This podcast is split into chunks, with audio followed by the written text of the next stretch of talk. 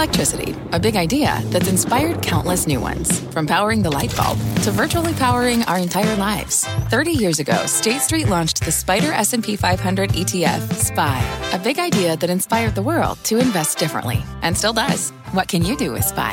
Before investing, consider the fund's investment objectives, risks, charges, and expenses. Visit ssga.com for a prospectus containing this and other information. Read it carefully before investing. SPY is subject to risks similar to those of stocks. All ETFs are subject to risk, including possible loss of principal. Alps Distributors Inc. Distributor. You're listening to The Exchange. Here's today's show. I'm Kelly Evans, and ahead today on The Exchange. Markets are shrugging off the hotter than expected CPI numbers this morning. The inflation data just don't seem to matter the way they once did. We'll look at why and what's most important to watch right now, like energy prices which boosted the inflation print, and our guest says prices could still surge above $100 a barrel before year end. He joins us to make his case. And it's been called the new Detroit, but one of our guests says San Francisco is actually a great opportunity right now. Our commercial real estate CEO explains why he is so bullish on, yes, the Bay Area. And you saw it right here on CNBC. Elon Musk speaking to our own Eamon Javers moments ago as he was leaving Capitol Hill to talk AI and how to regulate it. Musk actually left early. Bill Gates, Sundar Pichai, and many other tech titans are still in the meeting, which is supposed to be ending right about now. Eamon is outside with his microphone and his sneaks, ready to grab them as the first meeting officially draws to a close. We'll bring you any more sound bites as we get them live. First, let's start though with today's CPI print. My next guest says it's a reminder that inflation isn't dead. Investors are shrugging it off though, especially that higher than expected core print. The 10 year Treasury yield initially jumped to 4.35% right after the data crossed, but look at that. We're down 10 bips, 425, actually lower than yesterday at this point. So is the focus shifting away from inflation data to more high frequency gauges on the economy? Let's discuss. Here in studio with me is Stephen Stanley, Chief U.S. Economist at Santander U.S. Capital Markets. Also with us is our Senior Economics Reporter, Steve Liesman. Welcome to you both. Uh, Stephen Stanley, I, I always take you for a bit more on the hawkish side of the inflation that's story. Fair. Imagine that's still a little yeah. bit the case here. So, um, would you say that, that markets are wrong to shrug this off, or do you understand that maybe this is becoming a moment of a little more cyclical nervousness? Well, I think this is just a point in time where inflation has come off quite a lot, right? So we were running 0.5 and 0.6 per month on core CPI last year. We got 0.2s in June and July. I think people were really eager to say, okay, inflation is done. And we're back up to 0.3, but it's still not 0.5 or 0.6. So I think it, it's not so bad that it's going to force a change in, in the Fed outlook. You, you still don't think it's going to force. So, what is the outlook at this point that they're basically done? Well, I think they're going to skip in September and then revisit uh, at the next meeting on November 1st. I have one more hike at that November meeting, but I think the markets are kind of split evenly on whether that's going to happen. And you watch the reporting from our Steve, from Nick Timiraos. You watch the Fed language, and Steve uh, signaled this last week that they're they're starting to kind of come down from it, seems like the erring on the side of caution for Fed officials is no longer erring on the side of more hikes, maybe erring on the side of pausing. So if that's true, is that because of the moderation we've seen, for instance, in the monthly jobs numbers, that kind of thing? Yeah, I think, well, the, the lower inflation numbers have certainly given them a little breathing room. And now it's a matter of also seeing if there's a follow up on the economic side. I mean, one thing that's been kind of interesting, and Chairman Powell and others have discussed it, is that even as the inflation numbers have been softer, the real economy has done quite well, right? So, you know, you've had good GDP numbers the first half of the year. It looks like Q3 is going to be very strong. The job market has moderated, but it's still quite healthy. So the Fed is actually, I think, looking for more of a moderation on the on the real side of the economy um, and that's going to play in just as much as inflation to what they do. And to our Steve Liesman, Steve, one of the things that strikes me about the data lately is you can almost pick any data points to tell your story because you have a set of data points pointing to a slowdown, payrolls. You know, I mentioned the GDI, the income side of things this morning. The St. Louis Fed's nowcast as negative. On the other hand, the Atlanta Fed still over 5%. There's Bill Gates leaving the AI meeting, by the way, declining to speak with reporters waiting outside. So it, it feels like both camps can tell a story, and that means, I guess, that we don't have enough information now to see which way this breaks. No, and I think that's the way the Fed is breaking in terms of, hey, uh, there's some stuff going on right now. There's this surge in energy prices that, you know, uh, I think if you ask a Fed official, they tell you this I don't expect oil, uh, the, the, price per barrel to go up $10 every month, but it did go up. Uh, I think it was 70, uh, 82 to 89 or whatever it was. Uh, and by the way, a lot of that was, may not have been in the August number, so there may be worse to come. Um, I, I, I want to go back to what you said earlier. I do think the Fed would like to stop here. That doesn't mean they will stop here. I think they would like to stop here and kind of see what those 500 basis points of interest rate increases has wrought when it comes to the economy. But I don't think that they know that for sure. And I think you're going to get a couple more months of data. And my new thinking on this, Kelly, is um, it will take a good amount of bad news to get the Fed to hike again. But I'm just thinking that if they do hike again, one might not be enough. I just don't know what a quarter point does if indeed they're in a situation, for example, of rising uh, inflation again, or they feel like they haven't done enough. I don't think one more quarter is going to do it. I think you could probably be in for an additional 50. But just to say that, the bar for getting there is pretty high. If the Fed, I think, gets to a point where they're going to be hiking more, I think they'll hike more than once more. Yeah, I, Stephen Stanley, I kind of take the point. I mean, this is the case the Bears have been making, which is that either the economy slows down or it doesn't, and then the Fed keeps hiking. So that one way or the other, you kind of get to this outcome. Do you really think a Goldilocks soft landing scenario? And I, I've read what Goldman says. I understand the case they're making, but do you think it's really possible? It's possible, um, but it, it's threading a, a, needle, right? We haven't seen it uh, successfully pulled off very often.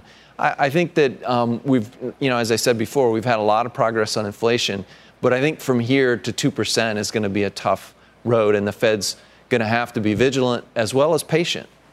Last question to you. If you had to kind of rank the data right now, what's number one, number two, number three for the markets in terms of moving the needle, do you think? Well, I think inflation still has to be number one. But for me right now, number two would be the consumer mm-hmm. because the consumer was very strong in June and in July. So you'd expect to see a slowdown in the consumer in the next few months, especially with the student loan repayments coming into place and all the rest. And if we don't see that, then I think that's definitely a sign that the economy has a lot more momentum than, uh, than, than we thought. All right, we'll leave it there. Mr. Liesman, quick final point. Yeah, I would just add rental and shelter prices. I think that True. could solve a big problem in a big way for the Federal Reserve if one third of the index starts to come down in a more meaningful way. Yeah, a big tailwind uh, for the deflationistas next year. Gentlemen, thank you both, Stephen Stanley and our Steve Liesman. We really appreciate it. Let's get to the results of the 30 year auction top of the hour with yields lower on the day. Rick, how'd it go? It did not go well. This was the last of 99 billion in Treasury coupon supply in the form of 30-year bonds. 20 billion of them reopened from an issue originally open one month ago. The yield 4.345. Where was the one issued market? One basis point lower. It had a one basis point tail. Never good. Uh, D is in dog is the grade pretty much uh, there was only one metric that I was impressed with, and that metric was 19.7 on direct bidders. That was solid. And the bid to cover wasn't bad at 2.46. But indirect bids at 64.5, that's the weakest of the year, actually going all the way back to December of last year. And if you look at dealers, they took 15.8%. That's the largest amount since April of last year. And remember, when dealers have a lot of leftovers because customers picked it over and weren't interested. And that's exactly the case here. And I'll tell you what, uh, I think that today's numbers at 8:30 Eastern had a lot to do with it. We can talk and talk and talk and say the emperor has a tuxedo on, but in the end, it was a hotter than expected CPI report. End of story. Why the market yields are moving lower? Well, that's a different subject altogether. Many believe it's because there's a slowing. Whether you look towards Germany, whether you look towards the UK, or whether you put a weather vane up and realize that those breezes may be heading to the US. But in either case, it was a rough auction to complete the supply, and it underscores that investors are paying very close attention to these levels because we're at a fulcrum here in interest rates. Some believe this is the highs. Others believe we're going to stay here a while and continue to grind away like that four and a quarter level we see from both directions in 10 year note yields. Kelly and the gang, back to you. This is where the battle lines are drawn, that's for sure, Rick. Thank you very much, Rick Santelli. Speaking of battle lines, let's get to shares of Apple. The unveiling of the iPhone 15 not helping reverse the slide in the stock, which is now down more than 6% year to uh, month to date, half a percent today and trading around 175. My next guest says Apple is a shrinking company and is overvalued at 30 times earnings. Joining me now is Bill Miller, the fourth chairman and chief investment officer of Miller Value Partners. It's great to see you, Bill. Welcome. Thanks for having me, Kelly. Excited to be here. I've been thinking about you the last few months as Apple's share price has uh, not performed so well, and you might say there's more to it than just a pullback. That's right. Well, I think somebody needs to tell the market that Apple is a shrinking company trading at a growth uh, company multiple.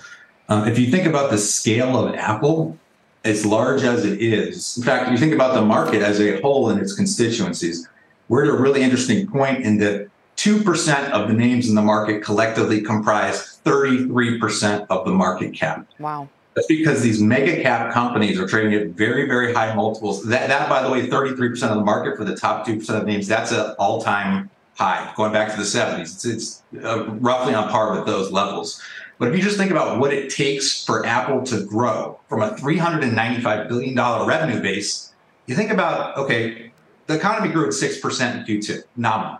Let's take 6% of $395 billion. That's $24 billion in revenues. That's McDonald's revenues. That's hmm. Charles Schwab revenues. It took decades to create these companies. So to actually grow from this base is a very hard thing to do. Yet it trades at 30 times earnings, which implies a high expectation for continued growth. Where do you think fair value is? Uh, so the stock's around 175. It doesn't sound like you've been shorting it per se, because this would be a tough thing to do to do an almost $3 trillion company. Um, but they are doing a lot of things. On, listen, on the financial engineering front, you know, the share count's fallen by like 30% or more over the past decade. They've done a ton of share buybacks. I mean, they seem to be very eyes wide open to the realities that you're describing. That's fair. There's obviously optionality. I mean, they could fire people, they could cut expenses, but most companies don't cut their way to greatness either. So uh, there is optionality there. It obviously generates a ton of cash flow. It's in every single, a ton of people's hands around the world all the time. But again, that scale is a very hard thing to uh, overcome. We spoke with Paul Meeks yesterday, who was also quite bearish about the company.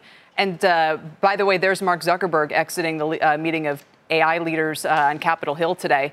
Uh, we're out there waiting to see if anyone wants to make additional comments to the press, which so far he and Bill Gates have declined to do. Uh, but, Bill, as we talk about Apple, our guest yesterday said they missed their opportunity to buy a Tesla or to buy a, I think he might have used the Disney example. Maybe, maybe they still have that chance now. Could they, should they do something transformative that would make you more bullish? Well, I think the track record of companies doing massive M&A deals is generally not great. So I, that's probably not something I'd be looking to do if I ran the company. But you know, there's I'm not sure exactly how they create value from here. But as an investor, what I think about is what do I want to be buying? I want to be buying smaller to mid cap companies whose valuations are nowhere near what these massive companies are. There's actually a real limit to what these companies can do. So if you think about Apple growing, such a massively scalable, or it has been so scalable in the past, If you think about what it would require for them to, to grow, it's very, very challenging. And I guess, again, you can cut stuff out, but there, there's not, they're stuck here. So, from an investor's perspective, we want to be buying things with big free cash flow yields, good management teams. They're allocating money in intelligent ways, buying back their shares, and, and, and are uh, certainly in tune with the situation. What so the multiple today okay it's 28 it's fallen back from from over 30 what would you buy it at 20 15 um, I would be much more interested in the teens than I am at 30, that's for sure. And that extends to a lot of the other, you know, uh, uh, NVIDIA was another example yesterday we were discussing where the guest I mentioned, uh, Paul Meeks, was saying, look, at 30 ish, uh, maybe it's 35 forward earnings, he thinks it could still have two years of growth left. So I, I, just I throw it out there to you. I, I, don't know if you've taken a deep look at it, but in terms of valuation, you can basically have the hottest thing that the economy's almost ever seen at 35 times, or Apple at 28. That's fair. I think another interesting comparison for Nvidia would be Intel back in 2000 when Internet of Things was going to change the world. Uh, Intel stock traded in the 70s back in March of 2000. Today it's at 37. Hmm. So you know, again, expectations and reality are often inversely correlated. So if you have real high expectations for something, it's less likely that those expectations are going to be met. So what we like to do is look around for things with low expectations where we think it's much easier to surpass. Yeah, and I can't resist making the transition from everything you've just said to Bitcoin because I would hear everything you just said and said, well, this guy for sure probably hates crypto, but the opposite remains the case. And you saw it, it trade, it touched, I think, 24,000 this week. What, you still is as excited as you once were? Absolutely. Um, what's interesting about Bitcoin is if you look at uh, what happened with the Fed's balance sheet last year, it actually peaked in about April. And so Bitcoin's down since that time. But if you think about it over the very, very long term, these fiat currencies, they have to continue to print money. So if you look at the Fed's balance sheet over the past 100 years, it's grown at approximately the same rate as US nominal GDP. and it will grow again. There's there's really no other option. Uh, right now, obviously, they're tightening conditions to try and slow stuff down. But at some point, they're going to need to start printing dollars again. Not only that, you've got the halvening of Bitcoin coming up next year where the marginal supply gets cut in half. And demand's probably not going to change. So there's generally speaking one way that situation resolves itself, and that's with a higher price.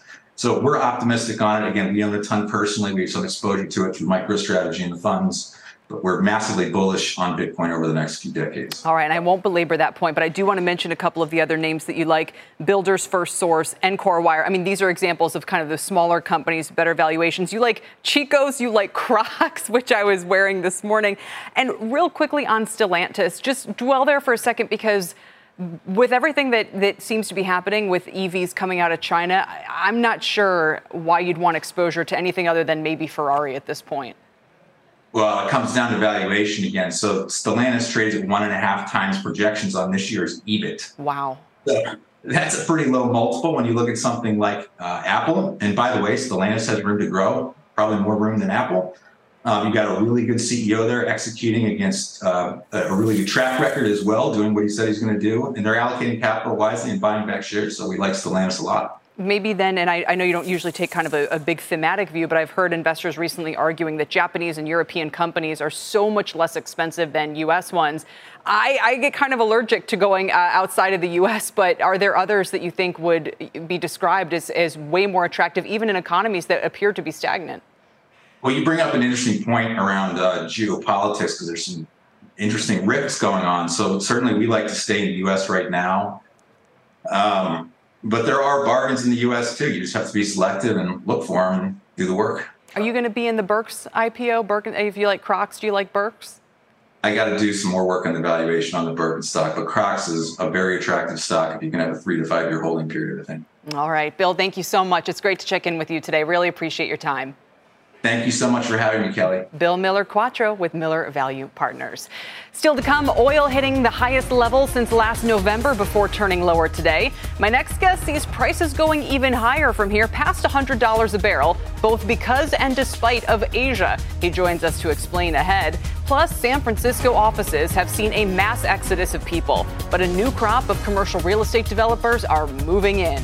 One of them joins me ahead with what makes him so bullish on the Bay Area. And as we head to break, here's a look across your markets with the Dow clinging on to about a 33 point gain, S&P up a third of a percent, Nasdaq up almost two thirds of a percent. Russells are in the red though, and the 10-year note down to 424, an 11 basis point drop from the post CPI hit this morning. We're back after this. How about Captain Crunch's Crunch Berries with breakfast? Whoa, Dad, we're on Crunch Island. He's Jean LaFoote. and he stole our crunch. Quick, the zip line. He's getting away. Throw our last crunch berry. No! No one steals my crunch berries. I think you mean my crunch berries. Choose your own crunch venture with Captain Crunch. What's on the horizon for financial markets? At PGIM, it's a question that over 1,400 investment professionals relentlessly research in pursuit of your long term goals. Specialised across asset classes, but united in collaboration, our teams provide global and local expertise. Our investments shape tomorrow, today. Pursue your tomorrow with PGIM, a leading global asset manager.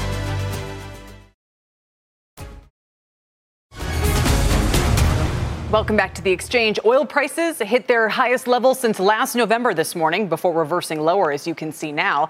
It came as the IEA says extended production cuts from Russia and Saudi Arabia could keep the market in a substantial supply deficit through the end of the year, ultimately sending prices much higher. My next guest agrees and says oil could even spike above $100 a barrel before year end. For more, let's bring in Francisco Blanch, head of global commodity and derivatives research at BofA Securities. Francisco, it's, it's sort of a weird thing in the oil market where everyone's been making the same case for the past 18 months, and yet the price has gone from anywhere from 130 to like $65 a barrel. And I guess where do we go from here? Uh, hey, Kelly. Uh, great to see you, and thanks for having me again. Um, Look, I think the market has been rallying uh, on, on three main reasons uh, supply, supply, and supply. We've had Saudi Arabia cutting production now for 12 months straight. Uh, we've seen Russia uh, which was uh, maximizing volumes in terms of exports for a good chunk of the past 12 months, uh, shifting gears recently and joining the Saudis with deep production cuts as well. And then we've also had plenty of refinery issues across Europe, across Asia, and also in the US. So all of that's triggered uh, the run up in prices. And then, of course, remember, demand is not great, but it's not bad either. So that's uh, likely going to lead to a sizable deficit and could push oil into triple digits before year end. That's our view. Yeah, and what would you say to the bears who, having been burned by maybe being long energy at the wrong time over the past year or so, would look at an Ed Morse at Citi or, or others and say, you know what, you know, once burned, twice shy? Well, look, I mean, we, we've uh, uh, we've seen, as I said before, uh, a, a, very meaningful realignment of, of uh, supply forces here. Remember, Saudi Arabia and Russia are the world's two largest exporters.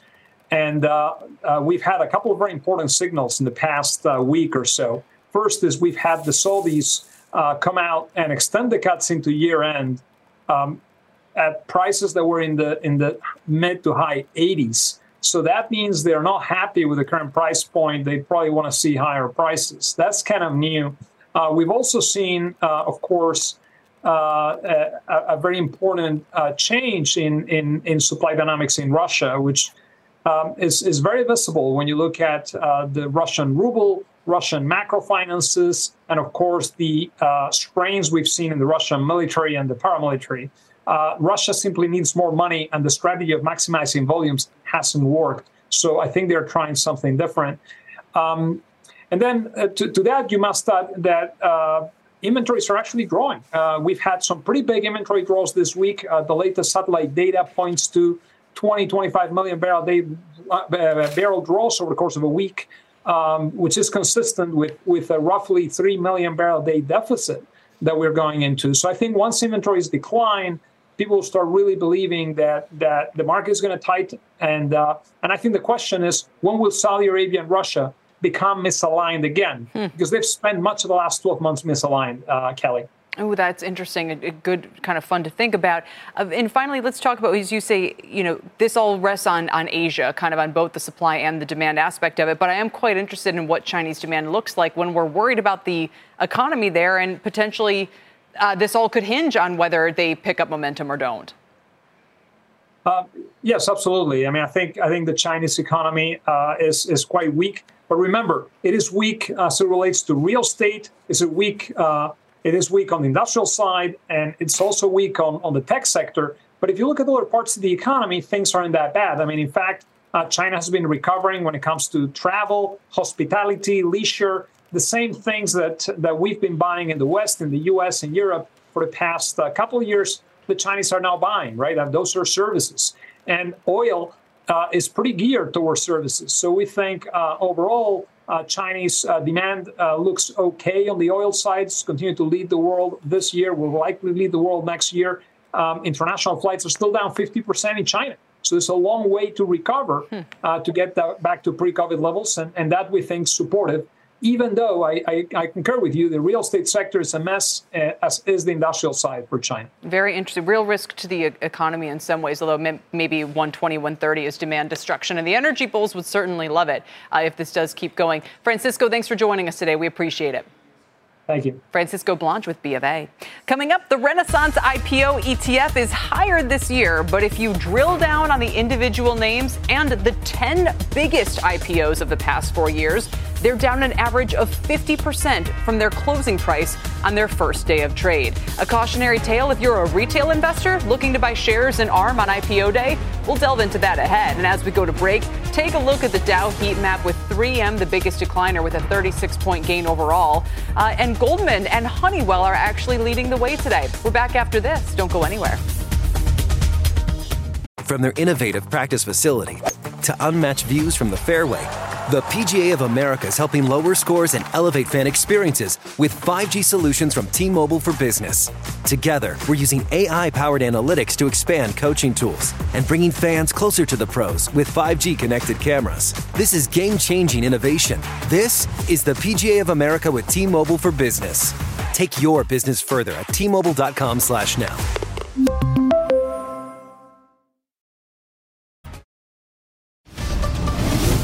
Welcome back to the exchange, everybody. Uh, I'm Tyler Mathisen. Here's your CNBC News update. The husband of Alaska Congresswoman Mary Pelota, Peltola, excuse me, died in a plane crash near St. Mary's in western Alaska. The Federal Aviation Administration said the plane crashed under unknown circumstances shortly after taking off Tuesday evening. The only passenger uh, was the pilot, Eugene Peltola. Uh, Jr. The investigators from the Transportation Safety Board are expected to arrive on the scene of the crash sometime Thursday. A judge ruled that former President Donald Trump may only review evidence in a secure place while preparing for his classified documents trial. Trump's team opposed security protocols for handling evidence and had asked to review documents at his Mar a Lago estate in Florida. Prosecutors had pushed for restrictions, saying it would be inappropriate to review documents in the same place where he is being accused of illegally storing them. And Major League Pickleball and the Professional Pickleball Tour have agreed to merge in what the league founder calls a unified professional pickleball organization. Thank goodness a private equity firm, the tour owner, and uh, MLP owners are backing the deal with a $50 million investment. The merger will halt the spending spree and competition between the two leagues as they have fought for top picklers. Kelly, back to you. That is a sport to watch. Oh, I'll a big tell one. you what. Thank you, Tyler. Yep. Coming up, breaking the doom loop, we'll talk to a real estate developer betting big on San Francisco. Where he is seeing opportunity and why, that's next. Welcome back. Let's check in with Eamon Javers on Capitol Hill today as the meeting with tech executives with on AI has now wrapped. Eamon, what's the latest? Hey there, Kelly. Well, it's been a kind of a wild scene out here on the sidewalk over the past couple of minutes. We've seen uh, Bill Gates walk out, Sundar Pichai walk out, Mark Zuckerberg uh, left the meeting. I had a chance to catch up uh, with Elon Musk and talk to him. He was in a fairly chatty mood, I have to say, Kelly. A lot of these CEOs just walking right by, stone faced with their security detail, not wanting to chat. Uh, Elon did pause and take a few questions, and I asked him how the meeting went. He said he thinks this was a historic meeting uh, in the room today. He also said that he thinks that some of the senators in the room, anyway, are considering uh, really a radical overhaul of the way the U.S. government relates to AI. Take a listen to what he had to say. I think the probability of there being some sort of AI regulatory agency that stands on its own, similar to the FAA or FCC, is likely at some point. You think so? I think so. Um, now, the, the, the reason that I've been such an advocate for uh, AI safety in advance of sort of anything terrible happening is that I think the consequences of AI going wrong are, are severe. Um, so we have to be proactive rather than reactive. So as I was talking to Elon there, you can get a sense that he's putting all this in a in a vast sort of civilizational frame, right? I mean, he's talking about the potential for AI to do harm to civilization across the board. That's something you don't really hear on Capitol Hill a lot of talk about, right? And so you wonder how that kind of sort of idealistic or society-wide approach to AI merges with the sort of legalistic, legislative, and lobbying approach inside the building here of some of these other CEOs and executives who are attending this AI forum today. How many of them are thinking of the future of human civilization, and how many of them are thinking of the future of their company's bottom line? That's the tension here at, at this meeting, Kelly, as we watch and wait for some of those CEOs to come back. And we expect the rest of this session is going to go on throughout the afternoon without some of those big names, but of course, some important discussions still to come for the rest of the day. Back over to you. Yeah, a historical day, I, I think. Uh, and it's interesting to watch the senators' comments come in as well on, on what direction they think this is headed. Eamon, for now, thank you. We appreciate it. We'll check back in soon. You bet. Our Eamon Javers in Washington. Meantime, the Bay Area has been a prominent example of what experts call the doom loop. As workers left during the pandemic, big tech companies downsized, residential and commercial vacancies soared, homelessness and crime saw a big upswing, and now workforces are reluctant to return to the offices there. The doom loop getting so bad that American Eagle Outfitters is suing the operators of Westfield Mall in San Francisco, claiming that over the past three years there have been more than 100 significant security incidents, and that co-owners Westfield and Brookfield Properties let the mall fall into disarray. Worth noting, those two operators turned that mall over to their lender, saying back to you, uh, citing challenging operating conditions. That was back in June. A few months ago, CNBC contributor Julie Biel also warned investors of avoiding regional lenders with exposure to CRE or commercial real estate in San Francisco, saying it's a city in decline. Hayman Capital's Kyle Bass told us office buildings should just be torn down rather than converted into something like residential properties there. But while it seems like most of America has given up on San Francisco, our next guest says it could be a land of opportunity, even for commercial real estate developers like himself. Joining me now is Barry DiRaimondo, chairman and CEO of West Coast property developer Steelwave. How's that for an intro, Barry? Great. Anything Great. we left out? I mean, does yeah, that the stakes are quite high here. Yeah, you checked all the boxes. Where, but why do you? And, and I, I'm being a little facetious. I mean, you're based in San Francisco. You you have a front row seat, which either could make you much more bearish, or perhaps um, have no choice but to try to be hopeful about the the area's future. Well, I think we understand that the market's a little more nuanced than the press is trying to paint it. Right? I mean, look, it, it, if you own a trophy building, you know, office is sort of the, the poster child for, you know, what's wrong in, in the real estate sector, commercial real sector right now. You know, it faces the headwinds from the capital market sector. It faces headwinds from the work from home, you know, phenomena. Um, but the and supply and demand metrics, right? But the capital markets thing applies to multifamily, industrial, retail, you know, so all the values are down. I just think that in the office sector, it's hyper magnified. Could you give us some examples? I mean, and, and our audience is filled with opportunistic people who want to buy companies at one and a half times earnings and maybe would buy buildings if they're really dirt cheap. I mean, what are the, is it a valuation case that you see, or do you see signs that people are returning, or a little bit of both? Well, I think it's a little bit of both. Look, in San Francisco, what was in it for a commodity building, and, and, and again, not all buildings are created equal. So, commodity buildings, I think what was trading for upwards of 850, maybe even more a foot, now is trading for between 150 and 250 a Hmm. foot, right? Um, but if you own a trophy building, you're pushing rents Higher. higher, right? So you've got this barbell effect. And, you know, I think obviously if you own a bunch of commodity buildings, you're not loving life at the Mhm. moment. What what happens to those buildings? I mean, who if, if it's like this hot potato, you know, the they're given back to the banks. The banks don't want them. They're trying to sell. You know, who's going to ultimately hold them? And and can they convert them to residential, or are they just going to tear them down? I think the conversion to residential for most of the buildings in San Francisco is unrealistic. Um, but I will say there's two bets. There's two bets people are making. One bet is buy it so cheap that you can undercut rents and live forever. Mhm. That's one bet. You know. The other bet is buy it so cheap you can convert the building into office space that people actually want to go to work in. Mhm. We're the proponents of the second bet. So I thi- basically, you want to take existing office buildings, keep them as office. You're not converting them, but you're making them state of the art. Exactly. You have to create an environment where people want to go back to work. You're competing with someone's couch, right? And and this is not new. You know, we've seen this happening in our markets for the last 20 years. It, it, it's just gotten to this crescendo, where you know it's uh, it's something that people have to deal with, and and it's not a matter of can you push rents if you convert these buildings. It's a matter of there's a rent that will clear.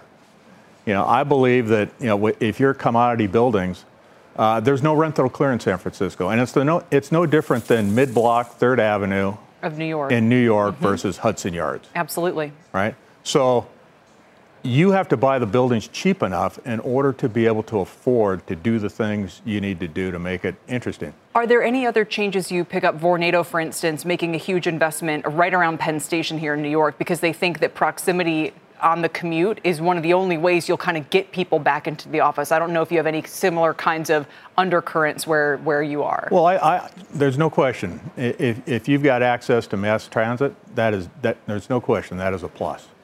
Um, and you know, if if you're proximate to housing, that is a plus, right? So, again, you can't paint the market with one broad brush. How long is it going to take when you're looking at an office building? And uh, first of all, you're getting it not not for pennies. You're talking about maybe okay, 50, 60% discount, something like that. You have to do the massive investment to get this up to be a state-of-the-art building. I have to imagine that's a big, you know, financial commitment. When do you expect the payoff to be? Is this a three, a five, a 10-year window? And and what does it depend on from the city's side of things? Well, you're buying buildings at land value. They just happen to be coming with a building. Wow. Right. I mean, that, that's how cheap you know these buildings are. So, um, you know, from the standpoint of time frame, you know, I've been doing this a long time. You know, I, have been doing this since the RTC, the GFC, you know, the dot com bust, and, and now today. Call it what you want, whatever you It'll want to have an acronym today. soon, yeah. right. But you know, all the markets that we're in are pretty tech heavy. They're all very tech dominated. And they're high growth industries. That's the good news. The bad news is you go through these rapid decompressions at, at times like this. But every one of the recoveries in these tech hubs has always happened much quicker than anyone underwrote, you know, at the bottom of the market. You know, how long does it take? I don't know. You know, my guess is the world's going to look very different in 24 months from now. Last question. You mentioned you your triangle of investment extends kind of from San Diego up to Seattle down to Austin. Where would you put San Francisco in terms of the rebound you expect by those cities? Is it going to come out first? Uh, you know, where where does it kind of stack up against the opportunities or or lack thereof that you might also see in a Seattle and in Austin? We don't even talk about San Diego. Well, given the fact that San Francisco had the biggest run up of all the markets we're in and the biggest downfall you know, I would expect the run up to start happening in San Francisco sooner than many of the other markets. You know, capital markets, capital tends to pool in certain locations. It, it doesn't, you know, treat every location the same. And, and San Francisco is one of the markets where you've seen, you know, investors pool capital over time. And I, I, would expect that to continue. Fascinating. Barry, thank you so much for joining us to talk about it. Barry All DiRaimondo right. from Steelcase. Coming up, check out these two charts, both showing Cava shares. The first one is from its debut back on June 15th when it started trading. It soared uh, as much as 117% on its first day. It priced at 22, opened at 42, up 62% from that list price. But then look at this. If you track the action from the following trading day, June 16th, Cava shares are really down 19%. And it's definitely not the only public company down big lately. Could ARM's debut be different? We will explore that next here on The Exchange.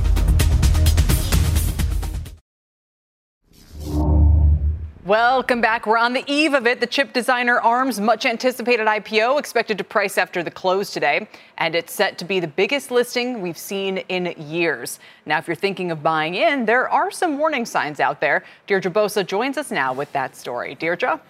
Uh, Kelly, we kind of talked about this a few days ago. The idea that a lot of retail investors they want to get into some of these big blockbuster names. They know or they may have heard that arm is in 99% of all smartphones. Instacart right? It's a household name but investors haven't actually been able to own a piece of it until that ipo date. But if we look at history blockbuster ipos and the hype and excitement around them it doesn't usually pay off. I want to show you this chart and it looks at seven of the biggest ipos over the last four years. It includes big names like Airbnb, Snowflake, DoorDash, Toast, etc. And you'll see that their return from their first day high, so the peak on their first day of trade, also known as that IPO pop, the returns have been miserable. I mean, even Snowflake, which is up 33% from its IPO price. It is down 50% from that first day high. You've also got UiPath and Rivian at the bottom of this list. They just haven't been good investors if you buy into the hype. And that's all to say, Kelly, that there may be a better time to buy these names, not just on the first day. We talked um, I think last week about Instacart. This one is really interesting. There's the chart I've been referring to.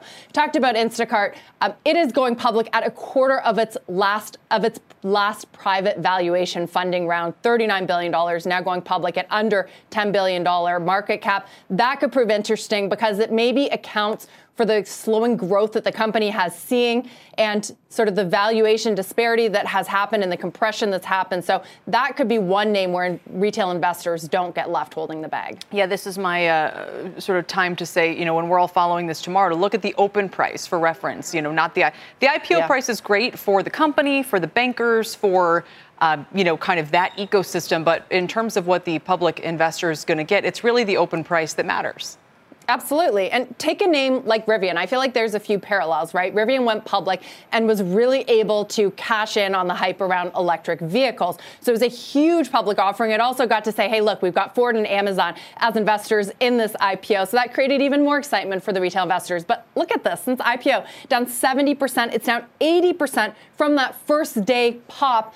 Um, ARM is in a different situation, obviously. It is trying to capture the AI hype, but still, it's at the very beginning of showing its investors how it's going to be a generative AI play. So requires a bit of belief, and also it has some of that hype because of its cornerstone investors. Every sort of big tech name has been thrown in the hat as a potential investor in this IPO. So again, it's sort of just a reminder, and going back to that sort of big chart, a reminder that the first day pop isn't really indicative of what you could earn on these companies in the longer run. All right, Deirdre, for now, thank you. It's going to be a busy, uh, busy day or two here, our Deirdre Bosa. Mm-hmm. Coming up, Think Tech is this year's best performing sector. It's really communication services. That's up more than 40%. But one strategist is finding some value there. Uh, in this name in particular, down more than 14% year to date, with a dividend yield now higher than its earnings multiple. These are my favorite stocks to talk about. I bet you can guess this one. Mystery chart reveal is next.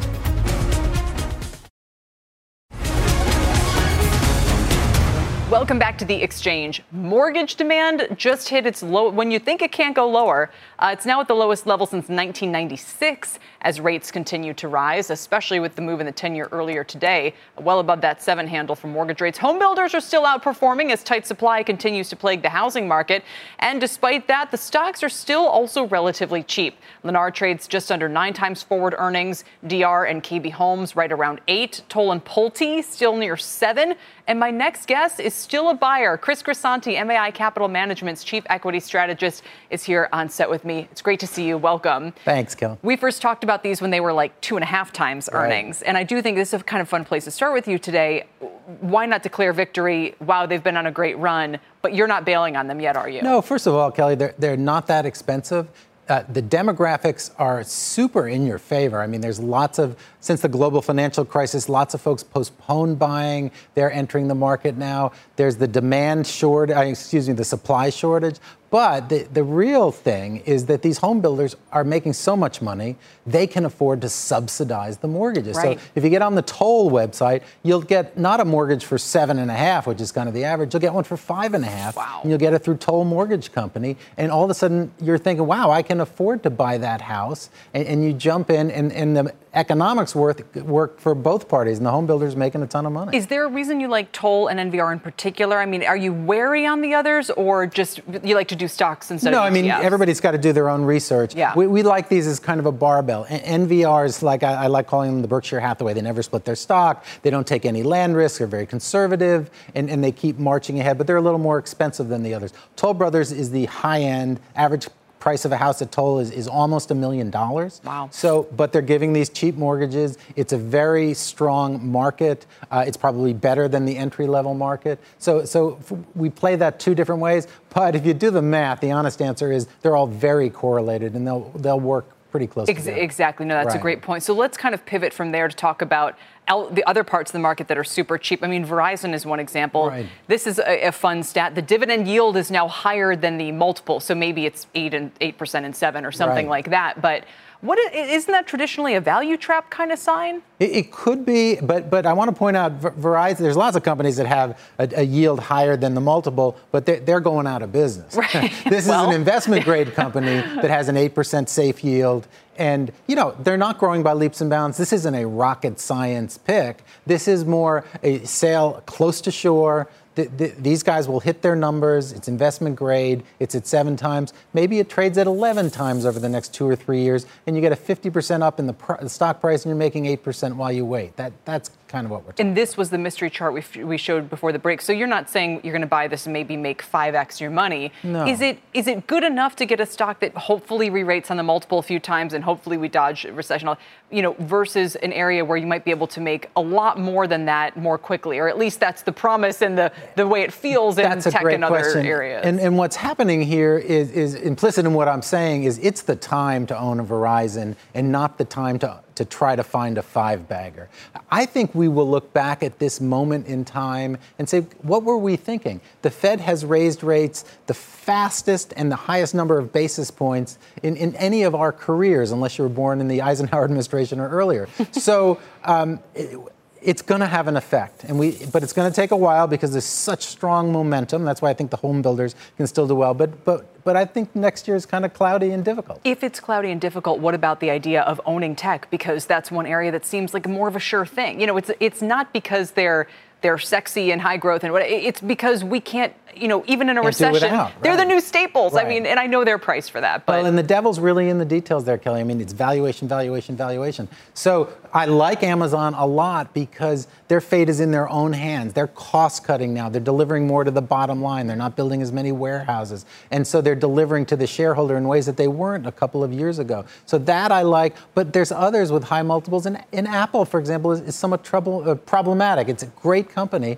but it's a really high multiple. I, you know, we're old enough to remember Apple at 12 times earnings, not Right. six or seven years ago. Right, So right. When it was, tough. it's just a hardware company, and you know, Right. maybe, maybe it still Right. is. You know, we've come full circle on the show now with our Apple Bears, so we'll leave it right there. Right. Chris, Fair thanks enough. so much for your time today. Good to be with you again, Always Kelly. appreciate it. Chris Grisanti with MAI Capital Management. That does do it for the exchange today. You've been listening to The Exchange. Make sure you're subscribed to get each episode every day, same time, same place. From pit lane to podium, the Las Vegas Grand Prix is providing fans a race day experience at the speed they deserve. With the help of T Mobile for Business, our 5G advanced network solutions are powering race day operations with event wide connectivity. From streamlined gate entry to an immersive app, giving fans blazing fast access to the sport they love. This is accelerating innovation. This is the Las Vegas Grand Prix with T Mobile for Business. Take your business further at T-Mobile.com slash now.